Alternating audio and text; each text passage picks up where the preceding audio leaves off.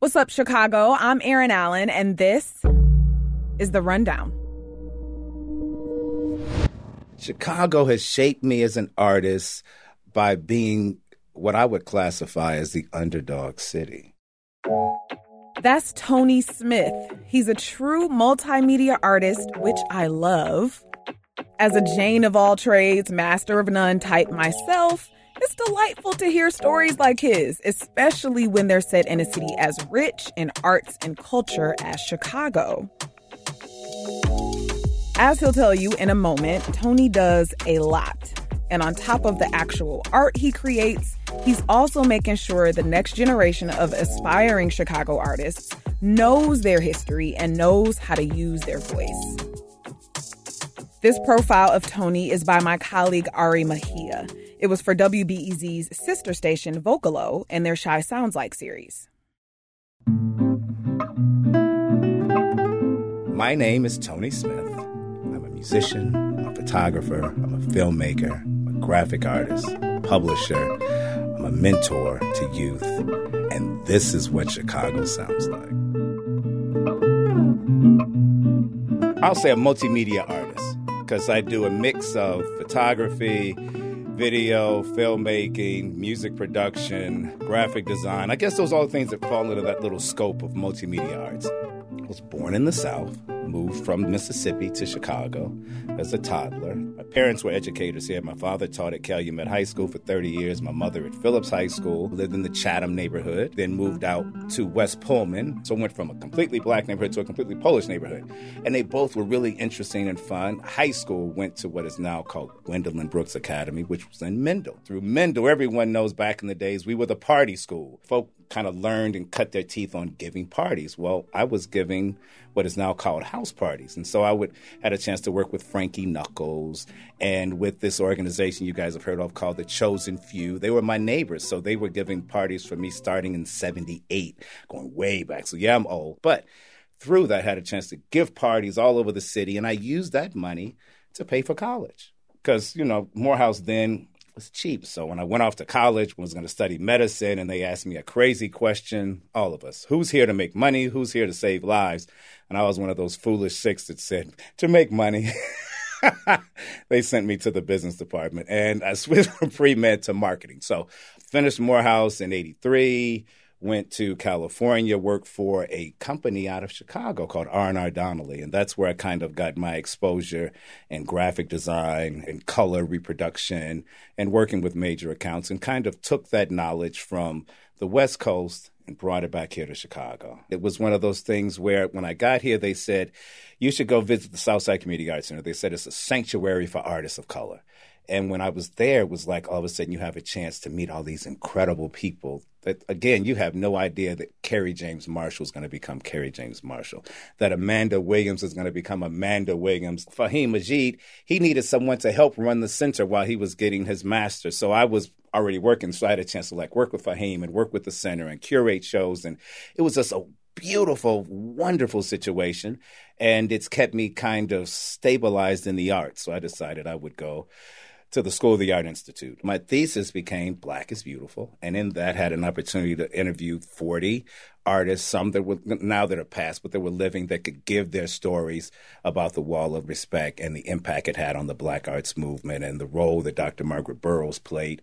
And so that went from just research to a documentary film that we debuted at the DuSable Museum. It turned later into a solo exhibition and then a coffee table book. And then it expanded from there where Hyde Park Arts Center came and they said, We kind of like what you're doing, so would you come teach with us and share this with our teens? I've spent the last 20 years of my life in the arts working on ways to expand on our creativity, to share our vibrancy, to help build new artists, to help document older artists that have passed. And the most important part for those of you who don't know this is that the more you teach, the more you learn.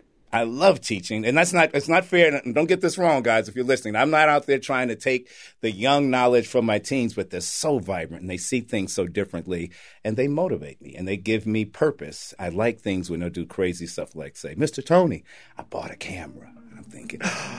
so you're serious. Or I'm going to grad, I'm going to college and I'm going to study filming. You know, so those things make you feel good. I guess I'm known also as an archivist because I also document permanent collections, places like the Southside Community Arts Center, etc., DuSable Museum, uh, just capturing the work so we can share it with future generations. That kind of is in a nutshell. I think I said I'm also a musician, throwing that in that bank, and I uh, love playing guitar and uh, some piano and a little bass.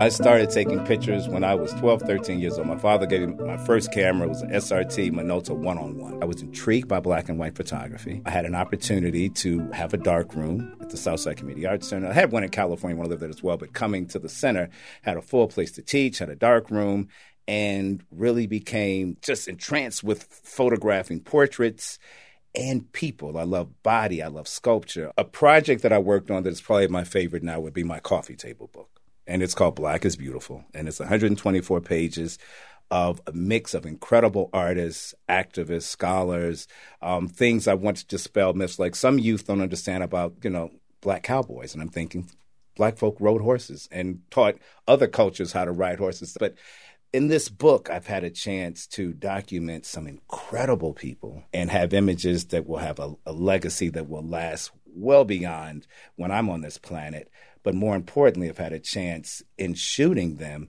to have their stories. It was really kind of a takeoff on Vanderzee, where people would come by on Sundays in their best dress and it would be photographed. So in my book, 80% of the people have all been photographed in this small corner in my studio that has these springs and beautiful light.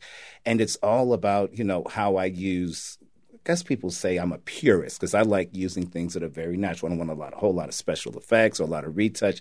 I want clean, beautiful lighting. I want beautiful portraits that show the power and majesty of my people. Chicago has shaped me as an artist by being what I would classify as the underdog city.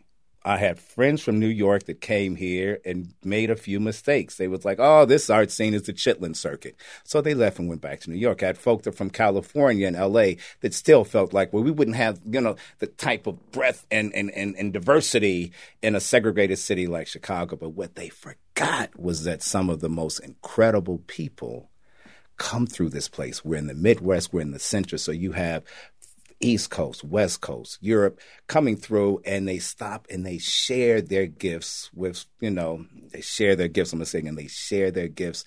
So I feel like this was the best place for me to be to help build a career. My legacy will be having a chance to act in the role of my parents again. They were educators. My legacy will be the hundreds of students around the city in Chicago and other places that now have been influenced by the greats that I have been exposed to and can now continue to share their experiences factual experiences. That's the one thing that i loved about video and photography is that it's not someone else's interpretation. It's what you see is really happening with video. It's the stories that are your story not his story but your story and it can change the world um, something as simple as a camera or a pen can change the world. My name is Tony Smith. I'm a musician, I'm a photographer, I'm a filmmaker, a graphic artist, a publisher, I'm a mentor to youth. And this is what Chicago sounds like. Hope you dream of me too.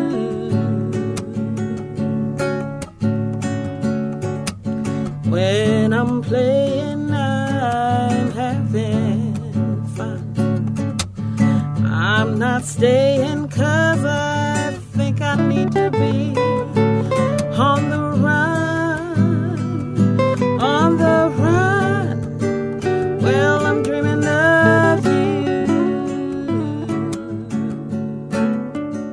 The lovely music you're hearing was composed and produced by Tony Smith. And this episode was produced by Ari Mejia at WBEZ's sister station, Vocalo. It's part of their Chi Sounds Like series. You can learn more about Tony and find more profiles of Chicago artists at vocalo.org slash Chi Sounds Like. And that's it for today. As a reminder, it's Juneteenth on Monday, so we won't have any episodes that day. Hope you can take some time to rest, reflect, and celebrate. And happy Father's Day to all the fathers and caregivers on daddy duty.